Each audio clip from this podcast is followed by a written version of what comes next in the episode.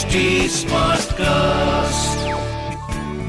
You are listening to an HD Smartcast original. जय श्री राम पिछले episode में हमने सुना, राम की हर बात को सीता मानती थी, लेकिन उन्हें छोड़कर रहने के लिए वो तैयारी नहीं थी उन्होंने अपने पति से पहले मिन्नत की, फिर धमकी भी दी मैं हर कष्ट सहूँगी, लेकिन आपके साथ रहूँगी मुझे विश्वास है कि मेरा भविष्य आप ही के साथ वन में है। जहाँ रहेंगे, साथ रहेंगे। और अगर ऐसा ना हुआ तो मैं अकेले क्यों जियूं?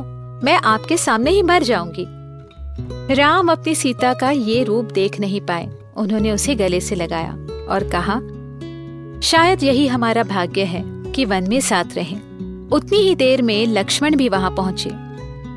नमस्कार, मैं हूँ कविता पौडवाल। और रामायण आज के लिए के इस पॉडकास्ट में मैं आपका स्वागत करती हूँ। इस पॉडकास्ट में मैं आपको मूल वाल्मीकि रामायण, यानी ओरिजिनल रामायण की कहानी तो सुनाऊँगी, पर हम साथ मिलकर ये भी समझेंगे कि आज के लाइफ में इस रामायण का क्या रेलेवेंस है। आइए जानते हैं कि आज हम प्रभु श्री राम से क्या और क्यों सीख सकते हैं। श्री राम जय जय राम श्री राम। सुनिए रामायण आज के लिए कविता पौडवाल के साथ। लक्ष्मण राम से बोले भैया आपके साथ मैं अपना धनुष्य लेकर वन में चलूँगा। मैं साथ रहूँगा तो आप और भाभी सीता वन में सुरक्षित रहेंगे। हम पहले भी तो साथ गए हैं वन में। अब आप मुझे मना मत कीजिए। राम ने लक्ष्मण से कहा, लक्ष्मण तुम हमेशा सच्चाई का रास्ता लेकर चलते हो और मुझे बहुत प्रिय हो।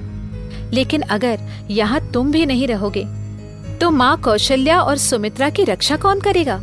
उनके प्राणों को धोखा है। ये हो सकता है कि राजमाता बनने के बाद माँ कैकई उनके साथ अच्छा व्यवहार ना करे। भरत भी माँ कैकई को प्राधान्य देगा। तो तुम्हें माँ कौशल्या और सुमित्रा के लिए यही रहना होगा।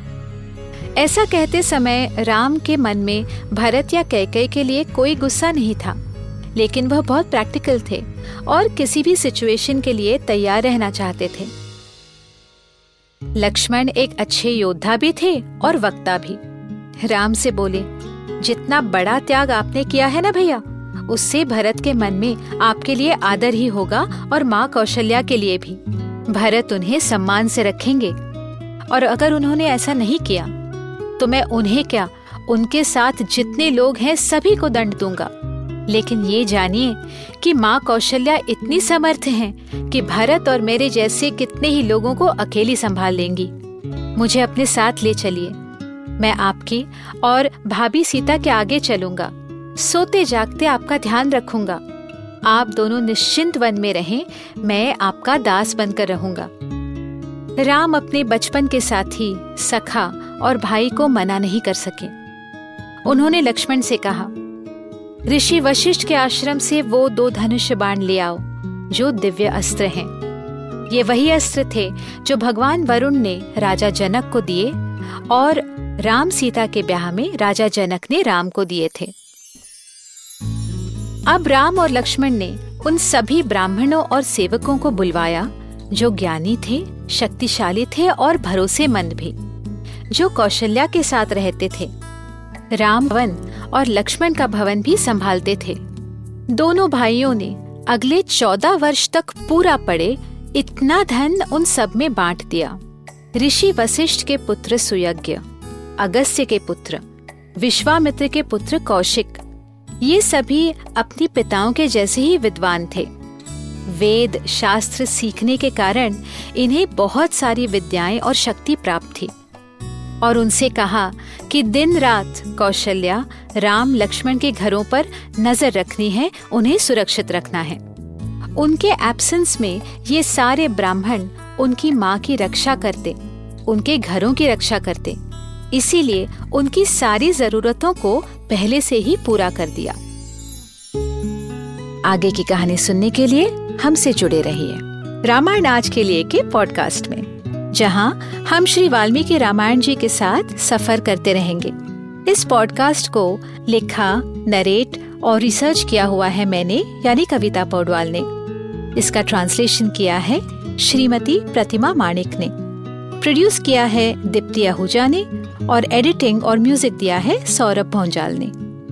फॉर अपडेट्स ऑन रामायण आज के लिए follow H T on Facebook Instagram Twitter YouTube and link अगर आप मुझसे कोई सवाल पूछना चाहते हो तो मेरे Instagram handle at Kavita dot Paudwal पर पूछिए। और रामायण आज के लिए की पूरी सीरीज़ सुनने के लिए लॉग ऑन टू www.htsmartcast.com अगले एपिसोड में आपसे फिर मुलाकात होगी। तब तक के लिए Ram Ram. This was an H T smart cast original Smartcast Smartcast.